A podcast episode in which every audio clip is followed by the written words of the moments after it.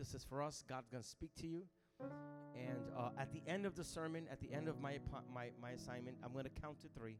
And the reason why I'm going to count to three, because that's going to be your cue. That's going to be your sign to raise your hand and receive Jesus in your heart.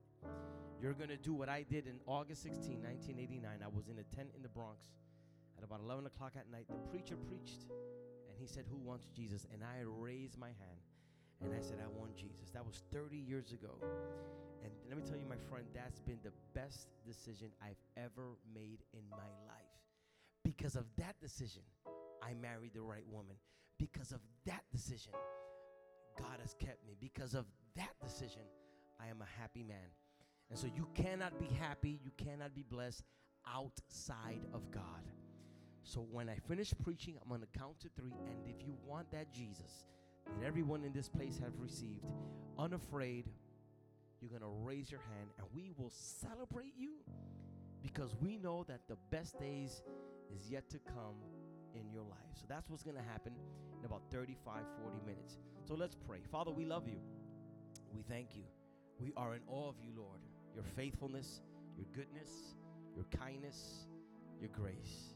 We're here, Lord, now, God, after singing and telling you how much we love you and worshiping you, Lord. Now we want you to speak to us.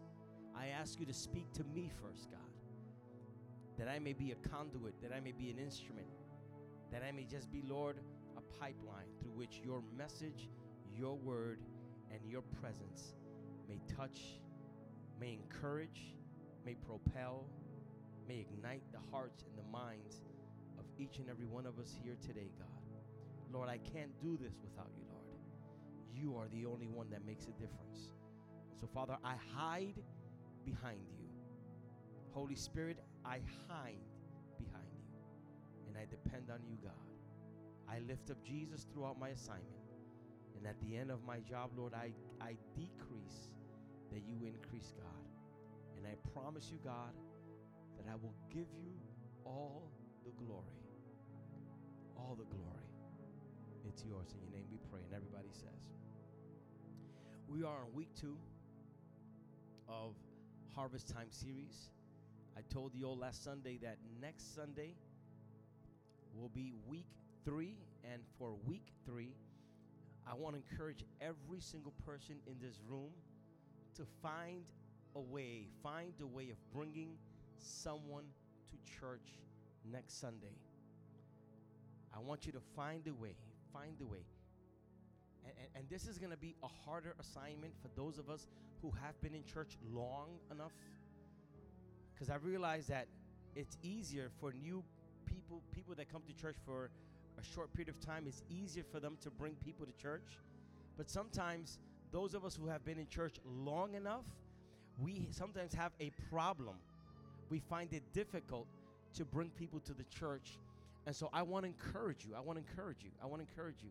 For those of us that have been in church for a long time, to, to shake off the cobwebs and find a way to bring somebody to church. I want you to shake those cobwebs and start inviting somebody to the house of the Lord because I am believing, we are believing God for something great. We're believing God that He's going to save, that He's going to touch, that He's going to transform, that He's going to. It's just going to be incredible what God's going to do here. And so, would you please pray? Would you please pray? Pray that God put somebody in your heart. Second thing I want to mention to you all is that this Thursday, this Thursday, in case you haven't noticed, we've been praying every Thursday for the past uh, eight weeks or seven weeks. We've been praying every Thursday at five o'clock in the morning. And I want to encourage the church to join us this Thursday in prayer. Join us in prayer. We've been hearing and seeing literally, literally testimonies of God doing wonders Thursday morning at five o'clock in the morning as we pray. Miracles. And so I want to challenge every single one of you. If you wake up to go to work, wake up a little earlier and join us in prayer. If you wake up to go to school, wake up a little earlier and join us in prayer. If you don't work, shame on you for not joining us because you can go back to sleep. Wake up at 4:45. Brush your teeth, please brush your teeth. I don't want to smell your breath on Facebook, okay? Brush your teeth. put your little wig on and get your hair ready and get you nice. And at five o'clock, we're gonna go live. We're gonna go live prayer, praying. We have people from all of our campuses praying. We have people from Honduras, from Colombia, from up north, from Pennsylvania. I mean, literally everywhere joining us in prayer. And God is doing great things every time we come together to pray at five o'clock. It's amazing. It's amazing. And so we wake up and we pray and we do a structure of prayer. So for those of you who don't know how to pray, it would be cool that you join us so you can see how we pray, the process. Before we ask God for anything, there's a process we have in prayer. And then we wrap a prayer with a homework. And the homework is that I, I give the church an assignment to memorize a Bible verse for that week. So after we pray, I ask the church, right, whatever Bible verse you memorize, write it down. You see everybody writing the Bible verses they learn. So here's what's crazy. Not only are we praying, but we're reading the Bible and we're learning Bible scriptures. Why is that important? Because there's something happens when you pray God's word. When you pray God's word. Sometimes we just pray and I want and I need. But when you start praying what God said, you're holding Him accountable to His word. And He said His word never comes back void. So when you pray His word, things happen. And so we're not just praying, we're praying, we're encouraging one another, we're reading the Bible, we're learning scripture, and that's making us stronger in our faith. So I want to encourage the church to join us at 445. All you have to do is go to Gabby Mejia page, G A B B Y M E J I A page. Don't go to PG Mejia because that's my page. Don't go to Pastor Gabby. That those pages, I'm not there. I'm in Gabby Mejia page. And you're gonna go on that one. And there we're gonna link in and we're gonna pray. And uh, I'm heading out to Israel tomorrow. So, uh, but I'll be praying at 5 o'clock in the morning, your time, it will be 5 p.m. Israel time and we're going to be praying for your prayer requests in Israel. Isn't that crazy? So we're going to be praying for and with you. Amen. This Thursday. So I want to encourage every single person who has Facebook, who has internet access, and can log in to join us at 5 o'clock in the morning this Thursday as we pray. Amen, church. All right. Go with me to the gospel according to St. Luke, chapter number 5. Last week we talked about the paradox, the polarity between John chapter 3 and John chapter 4. John chapter 3 narrates the first couple of verses an incident or encounter that Jesus had with a man by the name of Nicodemus. John chapter 4 narrates an encounter that Jesus had with the Samaritan woman. And right in between chapter 3 and chapter 4, you have John chapter 3, verse 16, which says, God so loved the world, and when he's saying world, he's thinking about the elite and the broken, the rich and the poor, the male and the female, the religious and the Gentile. God so loved the world. And we notice that Jesus was intellectual enough to reach a rabbi, yet he was common enough to reach a Samaritan woman. And he was able to save them and reach them at their level. And both of these people were impacted by Jesus. And we're talking about harvest time. The seed Jesus planted in Nicodemus produced a harvest far greater than a Sanhedrin would do, a synagogue would do. The seed that Jesus planted in the Samaritan woman was greater than her gods and her worship. And so we've been called by God to plant seeds. But today I want to draw your attention to a scripture that for those of us who've been at church long enough, we may know it, but I'm going to read it, the whole narrative for everyone here for the sake of those that perhaps may not know. And it's found in Luke chapter 5, verses 17 through and including 26. It says, one day Jesus was teaching, and Pharisees and teachers of the law were sitting there. They had come from every village of Galilee and from Judea and Jerusalem. And the power of the Lord was with Jesus to heal the sick. Ain't that crazy? To know that that day, Jesus was like, Today I'm just to flow in the miracles. Everybody gonna get healed. Imagine that. I'm here to tell you today that today is Jesus' day to operate a healing in your soul today in Jesus' name. The power of the Lord was with Jesus to heal the sick. And that news spread to the point that verse 18 says, Some men came carrying a paralyzed man on a mat and tried to take him into the house to lay him before Jesus. And when they could not find a way to do this because of the crowd, they went up on the roof and lowered him on his mat through the tiles into the middle of the crowd, right in front of Jesus. Let me tell you what a Hispanic woman in the house would have said if you done broken her roof. Talk about. Um, Empaquete todo el mundo y váyanse para la casa. Gee, this, listen, if this house would have been a, a Spanish woman in the house, she would have kicked everybody out the house. Mm-hmm. Come on, girl. It don't matter if you're black or white. You break my house, you get out my house. Can I get a good witness? Okay. Verse 20. When Jesus saw their faith, which tells me you can see faith. The question is, what does faith look like? I'll tell you in a minute. When Jesus saw their faith, he said, Friend, your sins are forgiven. The Pharisees and the teachers of the law began thinking to themselves, Who is this fellow who speaks blasphemy? Who can forgive sins but God alone? And Jesus, who knew all things, Jesus knew what they were thinking and said, Why are you thinking these things in your hearts?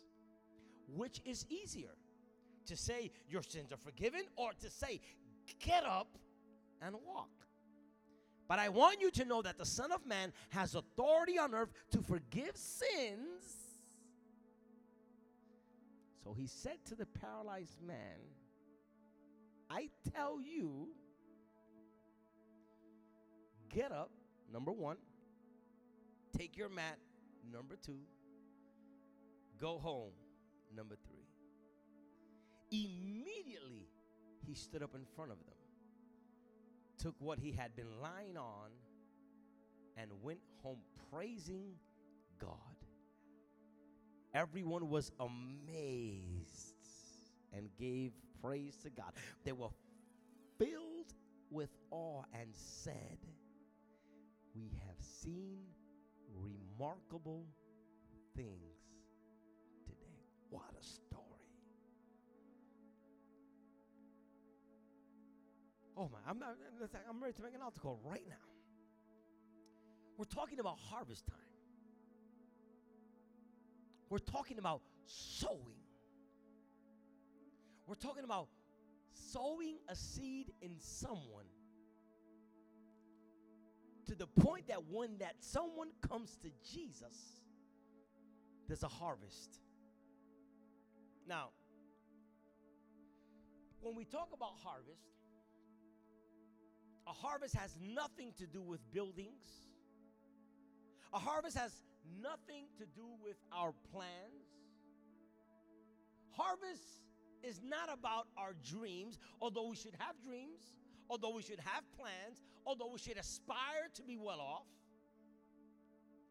But in this business, harvest is about sinners being saved by Jesus and bearing fruit by becoming disciples. That's the harvest. If you're honest with yourself, you will realize that you are who you are today because somebody sowed in you. Somebody invited you to church. Somebody, whether you was invited or whether you were dragged by your parents, but somebody brought you to church. So today we're enjoying the effects of salvation because someone planted the seed in us. So we're called by God to be the type of church that sows in others to reap a harvest. Now, I believe that every church should grow. Every church should grow. Now, there are different types of growth. You can grow at 30, you can grow at 60%, or you can grow at 100. But everything that is healthy should grow. And growth, the growth of a church, to some degree, is determined by the mindset of the people. If you are the type of believer and you're the type of member of the church that you never believe God and think growth, it'll, it'll never happen. If in your mind all you think is mediocrity, if in your mind all you think is, I can't, I can't, I cannot, I cannot, listen, you will not. But you have to set your mind on growth for growth to happen. We're believing God I'm believing God to continue to grow. We've been four years at this. We have four churches. I think we can say, you know what? We made it. Let's take it easy. No, but God is calling us for more. God is calling this church for more. God is calling you and I to do more to, for the kingdom of God. So our mindset of more has to be active 24 hours a day. I'm trying to tell you something. This church, this auditorium will not be filled to the back if our mind doesn't change from it's comfort cozy to we're going to fill this house to the glory of God. If we don't make that mindset, but to have that mindset, it cannot be out of arrogance, it's got to be out of harvest. Lord, I'm going to plant, I'm going to sow, I'm going to work because I want to see your house filled with your glory, and your glory is made manifest in people. Now, now, now, now, why is it that some churches don't grow? What are some of the things that limits growth in a church? Let me tell you. It's all about the attitude. If we have the attitude of pride, we will not grow. If we have an attitude of laziness, you know how many people in church are lazy? Uh, real talk. What's real talk now? No, okay, got you. You know people are lazy in the church? Just want to come and come and get fed and get sung to and get clapped, you know, and come and you come and you come and you come and you do nothing for the kingdom. Lazy. I'm not talking about you. I'm talking the person right next to you, not you. Lazy. Don't want to work. Laziness can stop the growth of a church. When you read Acts chapter 2, from the moment the power of the Holy Spirit fell in their Pentecost, the church was working all the time working, working, working, working, working, praying, praying, praying. The doctrine of the, of the apostles, studying the word. And when they were when they got do, doing that, now they had to feed and feed the Gentiles and feed the women and feed and feed and feed and feed. And when they did that, they had to sell their property and give it to the apostles to build and expand. And when they did that, then they had to expand. They were working. Oh, listen, and in, in a matter of four services, the church grew from 120 to 7,000 people. They said, we're gonna we're gonna fulfill the mission. We're gonna go to Jerusalem, Judea, Samaria, and to the ends of the world. I can't go to the ends of the world with a spirit of laziness. If we have an attitude of pride, an attitude of laziness, a negative or a critical spirit. Have you been about have you ever been around critical people? People that they always find everything negative about everything. Yeah, church was good, but there was no drums today. I, I ain't gonna praise no more. Negative, critical people. If we have an attitude of laziness, an attitude of critical spirit, an attitude of pride, we will never be able to do all that God wants us to do, and we will never become all that God wants us to be, and we will never see the harvest. The men in the scripture, these four guys in Luke chapter 5, these four men brought the paralyzed man to Jesus, and they serve us as an example of the right attitude leading to the right action. Because let me tell you, being a Christian is not, is not just accepting Jesus Christ. Now that I'm saved, I have to take the role of a Christian. And the role of a Christian is I'm going to now look for broken, hurting, marginalized people so that the same experience I received with Jesus, I can bring others to the foot of the Lord. They serve to us as an example of the right action, resulting in a great move of God. A sinner saved and healed by Jesus because these four guys said, We're not going to leave this man in his paralysis another day. These four men show us three ways to reach people. And I want to highlight those three things and I'll be on my way. Number one, the first thing they needed to reach people was compassion. They were compassionate.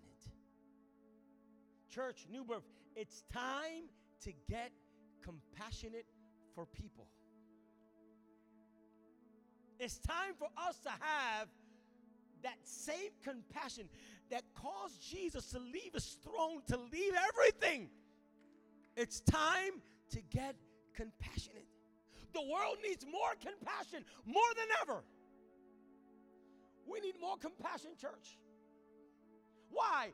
Because compassion is the heart of God. Don't tell me you have the heart of God and you have no compassion for people. Don't tell me, oh, I, oh, God speaks to me. If God speaks to you, you know what He'll tell you? Go. Go get them. Go reach them. We need to we need to be compassionate for the hurting. And let me tell you, sometimes uh, you know when we always talk about hurting, we always think about poor, homeless, and indigent. There are a lot of good, well-off people that are hurting. There are a lot, even your boss might be so mean with you because he's hurting. You're, you're, you're, you're the person above you in authority. You think they're nasty because that's who they are. You'd be surprised how a compassionate person such as you can change somebody's life. We need to start seeing people through the eyes of compassion.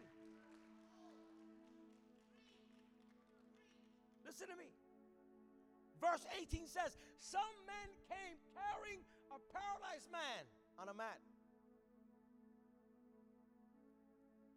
They were going to church for themselves. But compassion, compassion led them to look for their paralyzed friend. They came they heard there was a rumor. There was a rumor. I don't know if it was on Instagram, WhatsApp, but there was a rumor that Jesus was in the power of doing miracles, of doing healings, and everybody was like, we got to go to this house. And these four guys, when they heard that Jesus was doing miracles. They connected miracle to paralysis.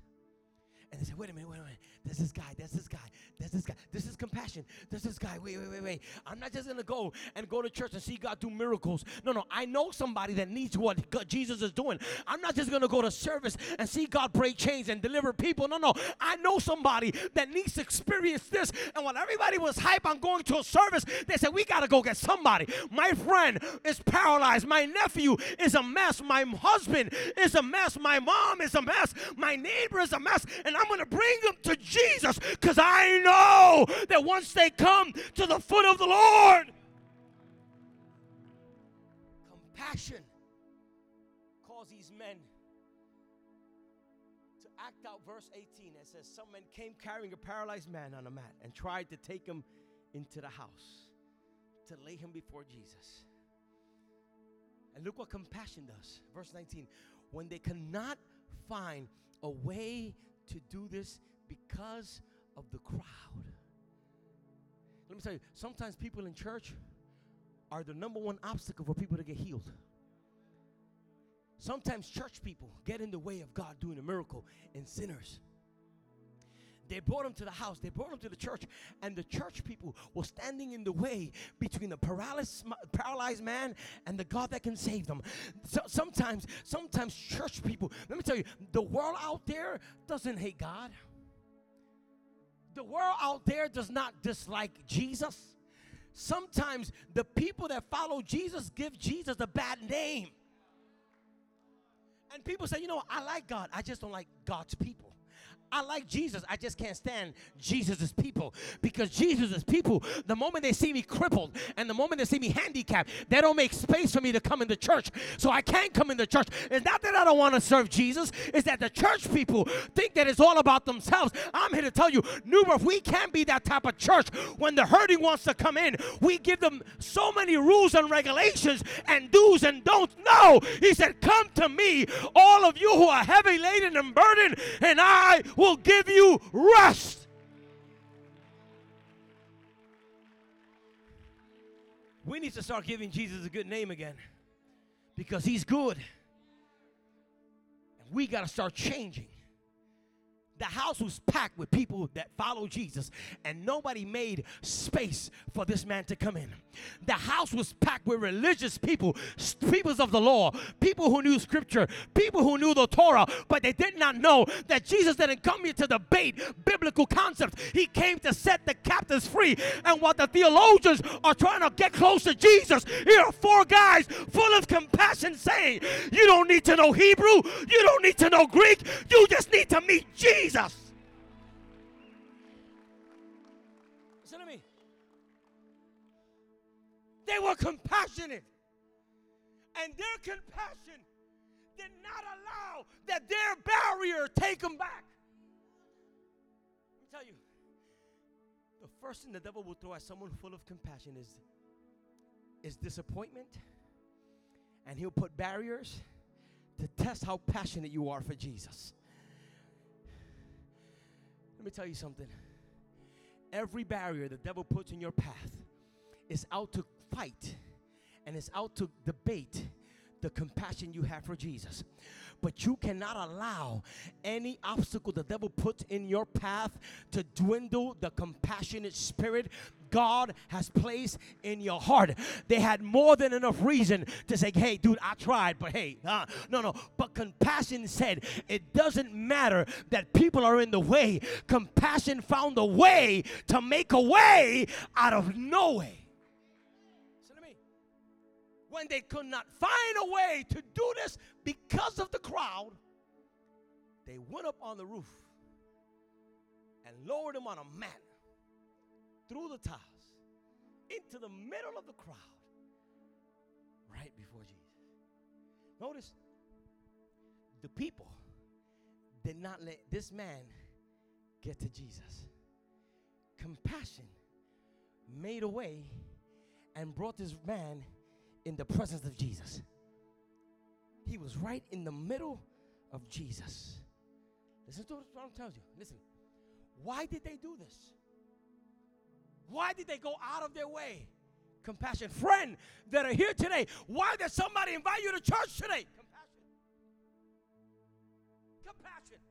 So that you may leave this place understanding that there is room in the house of God for you. Compassion is what drove these men to help their friend who was paralyzed. These guys weren't helping Jesus. I'm sorry, these guys were not helping the paralyzed guy because they wanted a, a promotion. They didn't help this paralyzed man because they wanted applause at the end of the service.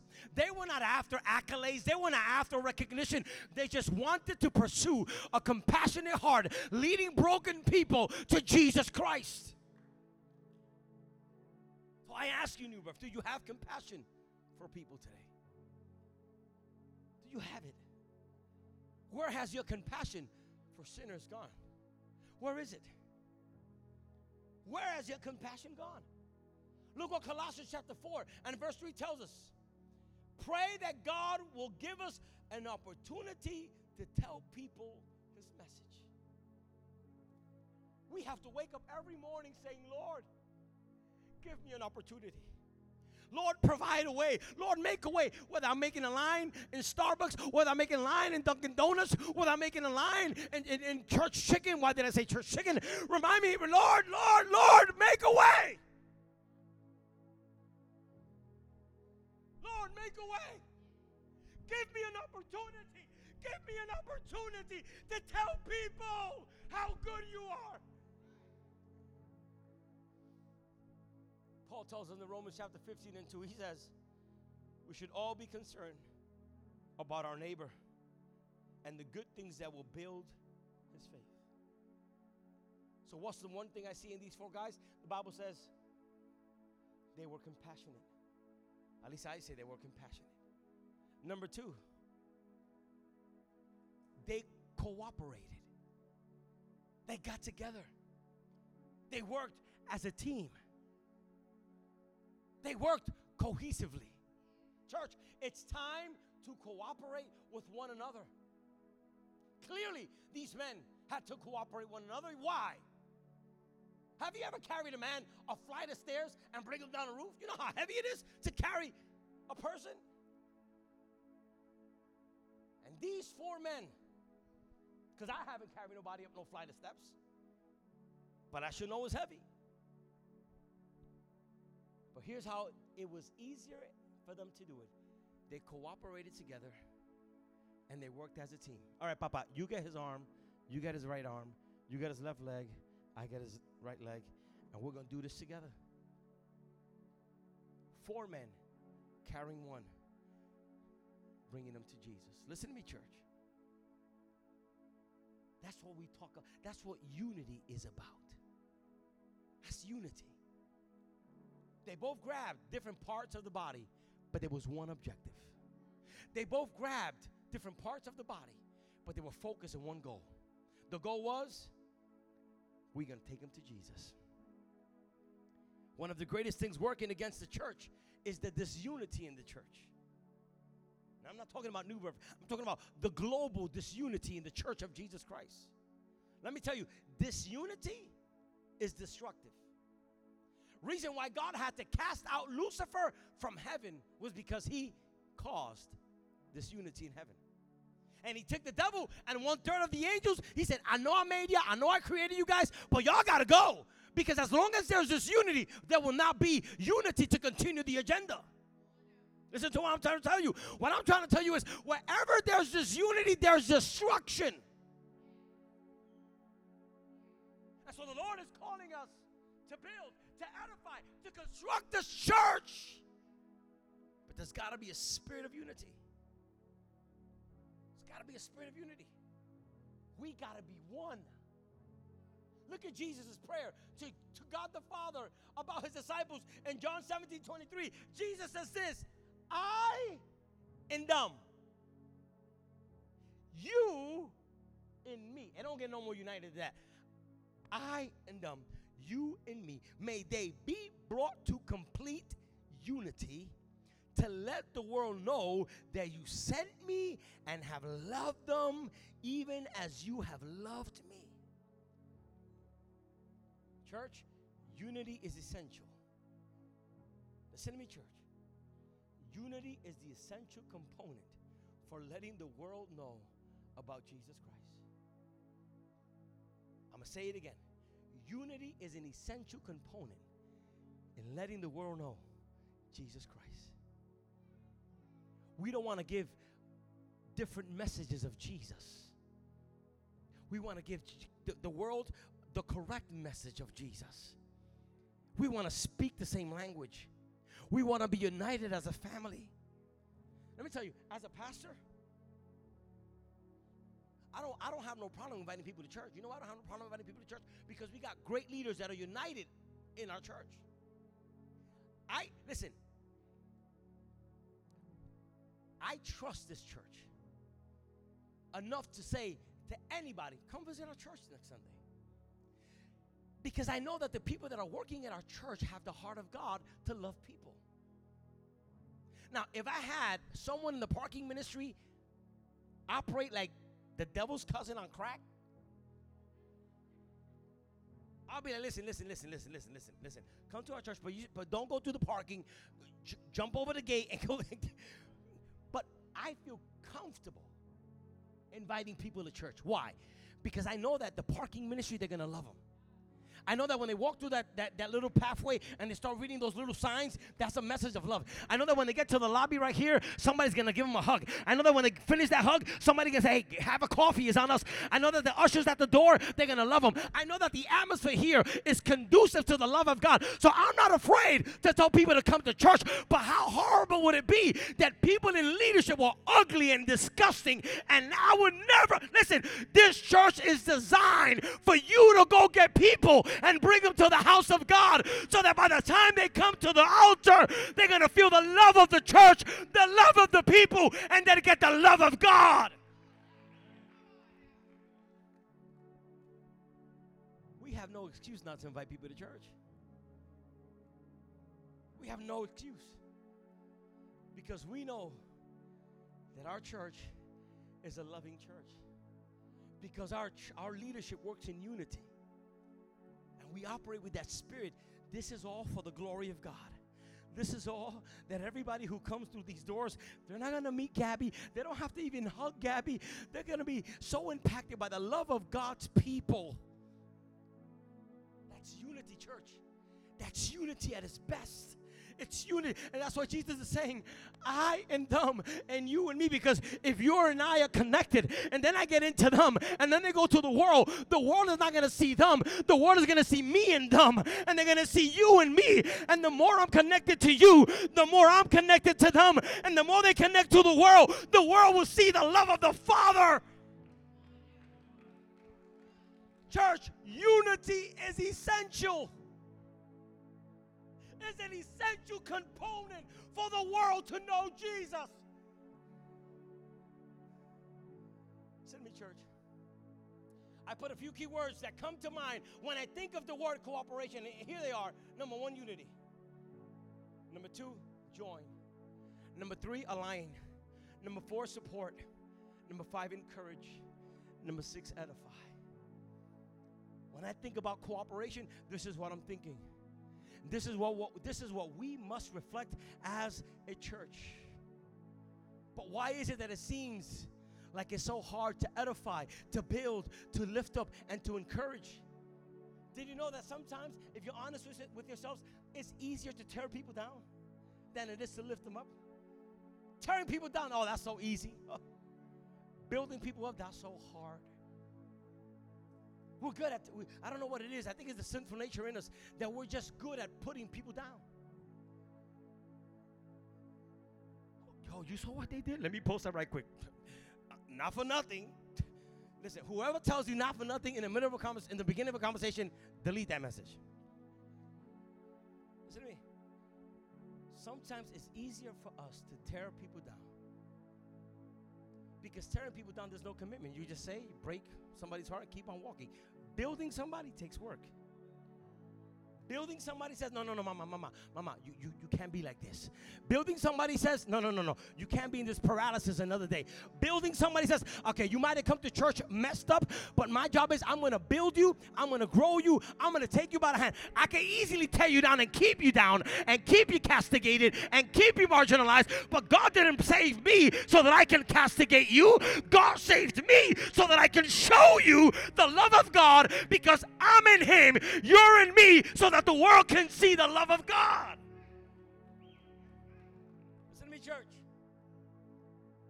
We got to graduate. We got to graduate from tearing people down to building people up. We got to find opportunities to speak life into people. Even if at the moment what they're going through is their worst condition. Let me say this. It's like anecdote. It's a kid, right?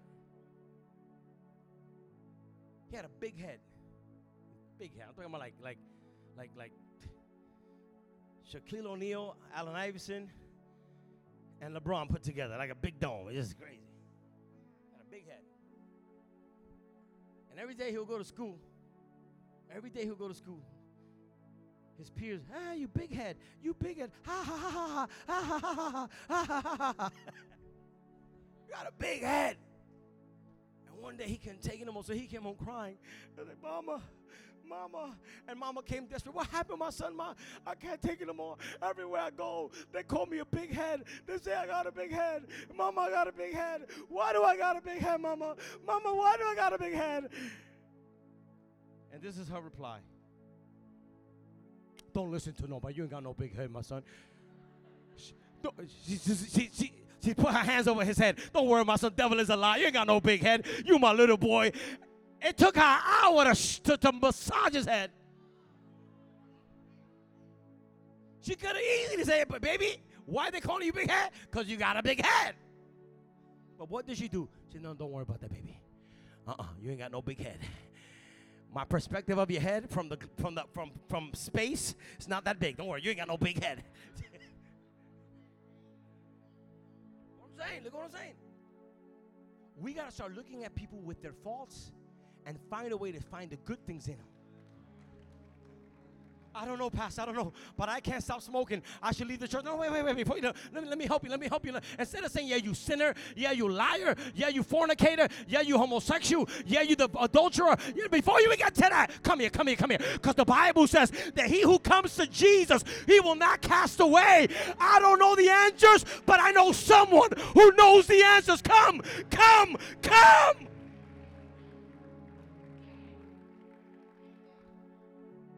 Church. It's so easy to tear down, but God is calling us to encourage one another, to edify, to build up. Let's stop being so critical.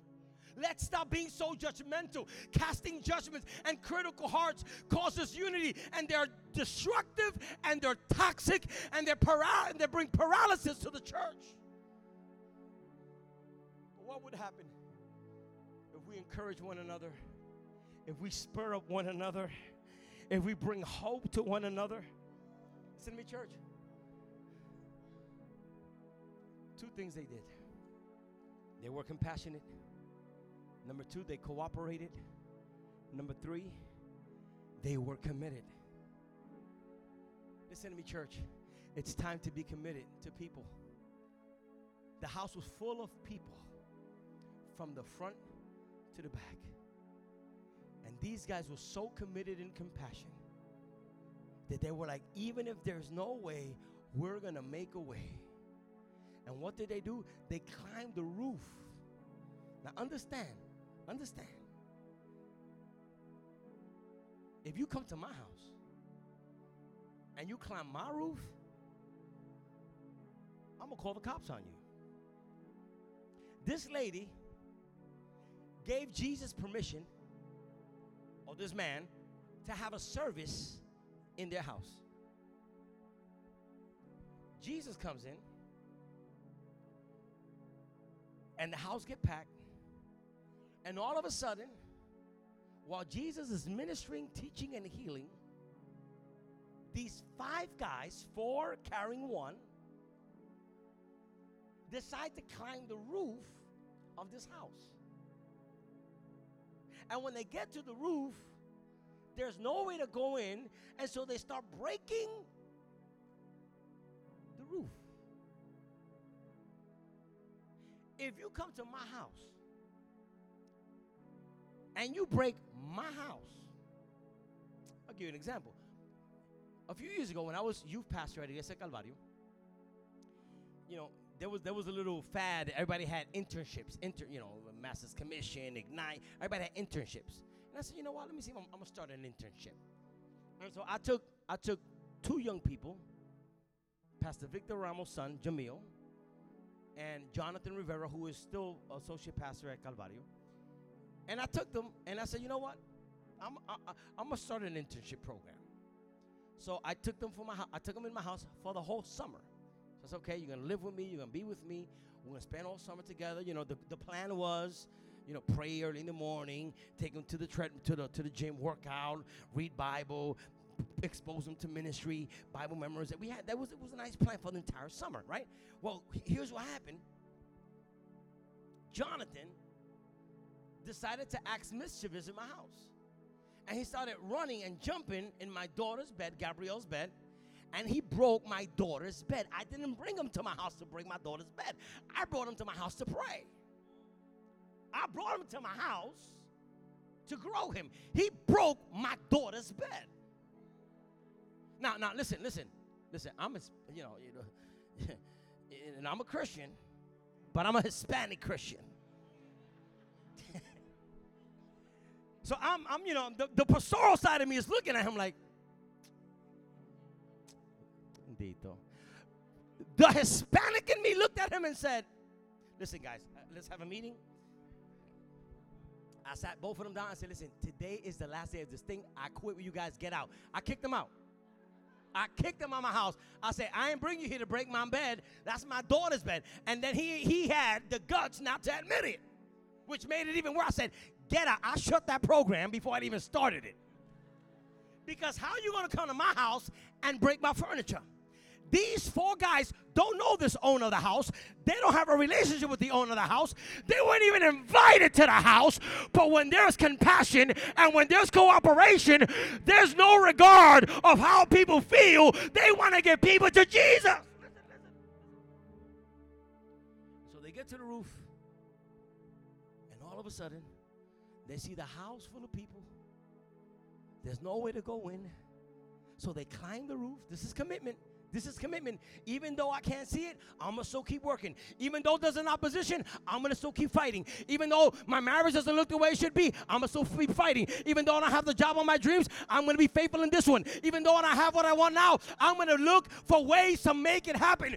God did not give you the spirit of fear. You've got to be committed. You gotta be persistent. You gotta be ongoing. You gotta be tenacious. Listen to me. I'm amazed guys had for the paralytic dude. They could have given up. They had more than enough reasons to give up. The crowd. It was in their house. They climbed the roof. It was heavy. Only to get to the roof and there's no way to come down. But commitment said, we're going to tear the roof down. Commitment said, we're not going to come down carrying this guy. This guy's going to he's to climb up the roof, but he's to walk out the door. Listen to me, church. They could have stopped based on the logistics of their scenario, yet they persisted and continued until their eyes saw what they believed God was going to do. The difficulties of the scenario was it's too full. Hey, at least I brought you close enough. It could have been, hey, hey, there's no way in. Maybe some of you have done that at some point in your life. You have a friend, a coworker, a neighbor, a family member, and you say, hey, there's no way, there's no way. No way. Uh, you know, he, he's been to church 20 times and he keep back. There's no way. I'm not even going to try anymore.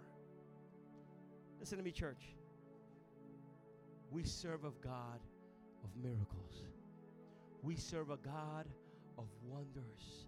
We serve a God who can do something out of nothing. Listen to me, church. That's what God is telling us. Be persistent. Don't give up. Look what Galatians chapter 6, verse 9 says. It says, Let us not become weary. Let us not get tired of doing good. For at the proper time, we will reap the harvest if we do not give up. Don't give up. Don't give up, church.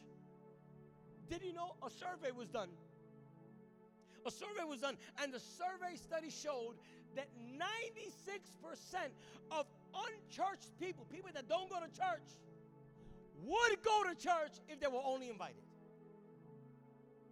Let me say that again. 96% of the people that do not go to church don't go to church because they have not been invited. And so God is telling you there's a 96% chance that someone you speak to will come to church. There's a 96% chance that someone you invite to church will come and come to Jesus. And that's our task, church. What are we going to do? What are we going to do with the guys who are laid in the mat? What are we going to do? What are we going to do? This man was paralyzed. By the way, th- this is the bed I, I sleep in when I sleep with the homeless in Thanksgiving week.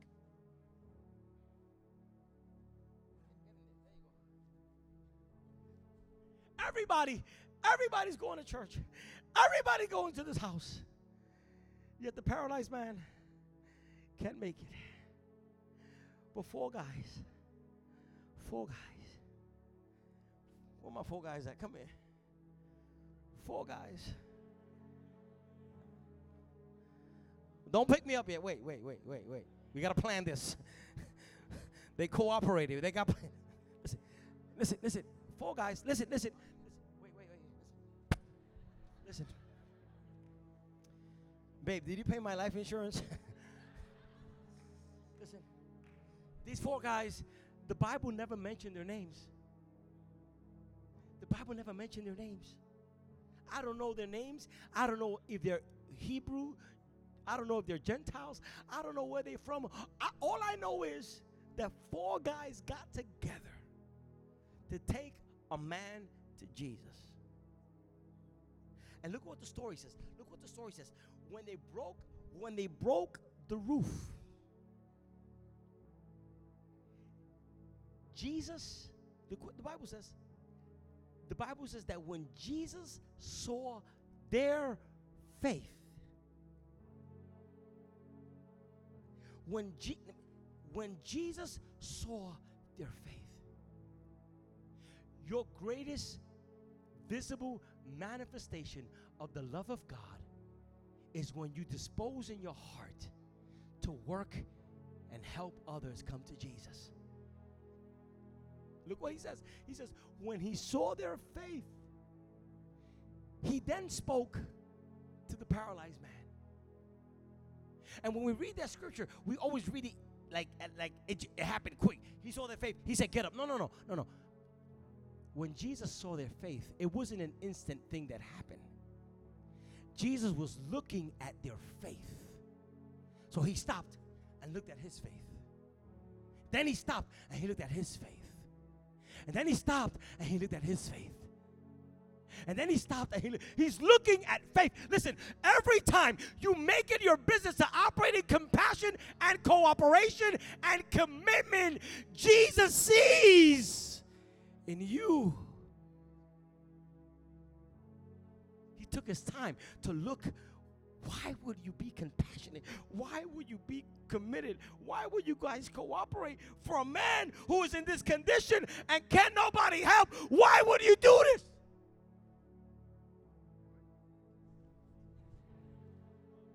Zip me up first. Zip me up.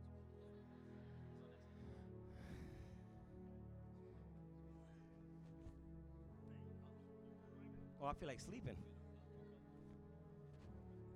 Here's what they did. Here's what they did. They started lifting him up. Come on, lift me up. They lift me up. And they were taking me. Don't go too far. I don't want you guys to fall. I wanted to see me. And they were taking them to Jesus. Come on, keep, keep walking, fellas. Go down the stairs. Look, look what they did. They brought him down the roof. They brought him down the roof. Oh God, help me, Lord Jesus. Because sometimes, listen, when you're para- para- paralyzed, you need to trust in the people that are going to carry you. You need to trust the people that are going to carry you. I have no doubt, I have no doubt. They, they're going to let me fall. They're not going to let me fall. Because their compassion, their commitment, and their cooperation, they're going to make sure I get to Jesus and I won't fall in the hands of four men who believe God for breakthrough. And they took me, and they took me to Jesus. You're tired, right? Carrying people is hard work. No, no, no. Carrying people, it's not easy. Carrying people is going to cause you to lose sleep. Carrying people, stay right there, guys, is going to cause you to do things after work hours. Carrying people is going to make you uncomfortable. But had they not carried the paralyzed, the paralyzed would have still been paralyzed. But they made it their business. If we get this man to Jesus, he has the power to do. Listen, he has the power to work out our faith. And look what he does. Look what he does. When Jesus saw their faith, he never said, Yo, thank you. Yo, yo, yo, He never spoke to them. When he saw their faith, he spoke to the guy who couldn't work for his own self. Did Jesus tell these guys? Nothing. But when did he speak to the guys? When he looked at them. Whatever he's whatever he what, whatever they saw when he looked at them said more than what they had to be said. Because let me tell you, one look of Jesus is better than a million words. So he looked at him and he told him exactly what he needed to tell him in that look. But then he looks at the man and look at what he tells the man. He said, Friend. Time out. We're not friends. Jesus called him a friend. Time out. You, you haven't even followed me on Facebook. How are we friends? Friend. And look at what he tells him Friend, your sins have been forgiven. They did not bring this man to Jesus to deal with his sin. They brought this man to Jesus to deal with his paralysis. They didn't, they didn't carry this guy for nothing other than for God to heal him. So, why didn't Jesus respond to their faith and heal the man instantly? Because the true sickness the heart is not paralysis, it's sin. See, see, see, see, see. This man's sickness was sin. It wasn't paralysis. Paralysis is the symptom of his sickness. If Jesus dealt with the symptom and not with the sickness, he might have walked today, but he would have been paralyzed somewhere else tomorrow. So Jesus says, Before I make you walk on the outside, let me make you walk on the inside. Before I heal you from your paralysis, let me re- heal you from your heart. And so he says, He says, He says, Son, your sins have been forgiven. And then church folk, you know, church folk, who is he? Talk about he could forgive sin. It, he's blasphemy. And Jesus heard and read their hearts. And he said, he asked the question, what is it better? What is, what is easier? To forgive a man of his sins or to heal a man of his paralysis? And then he says, so that you know that I've been sent by God. Here's what I'm going to tell you. Man, get up, pick up your bed, And the guy got up. And these guys are there like, oh, about time. listen, listen to me, church. Their harvest was in his getting up. But had, had they not had they not sown the seed of carrying, they would have never had the harvest of rejoicing. If you don't pick someone up, if you don't plant a seed of faith in others, you will never enjoy the reaping of a harvest. Let me tell you, there's no greater joy than you bringing someone to church and you've seen them come to Jesus and then that that decision changes his life, his wife's life, his children's life, breaks curses. There's no greater joy. And look at what Jesus tells him. He says, "Get up. Pick up your bed and go.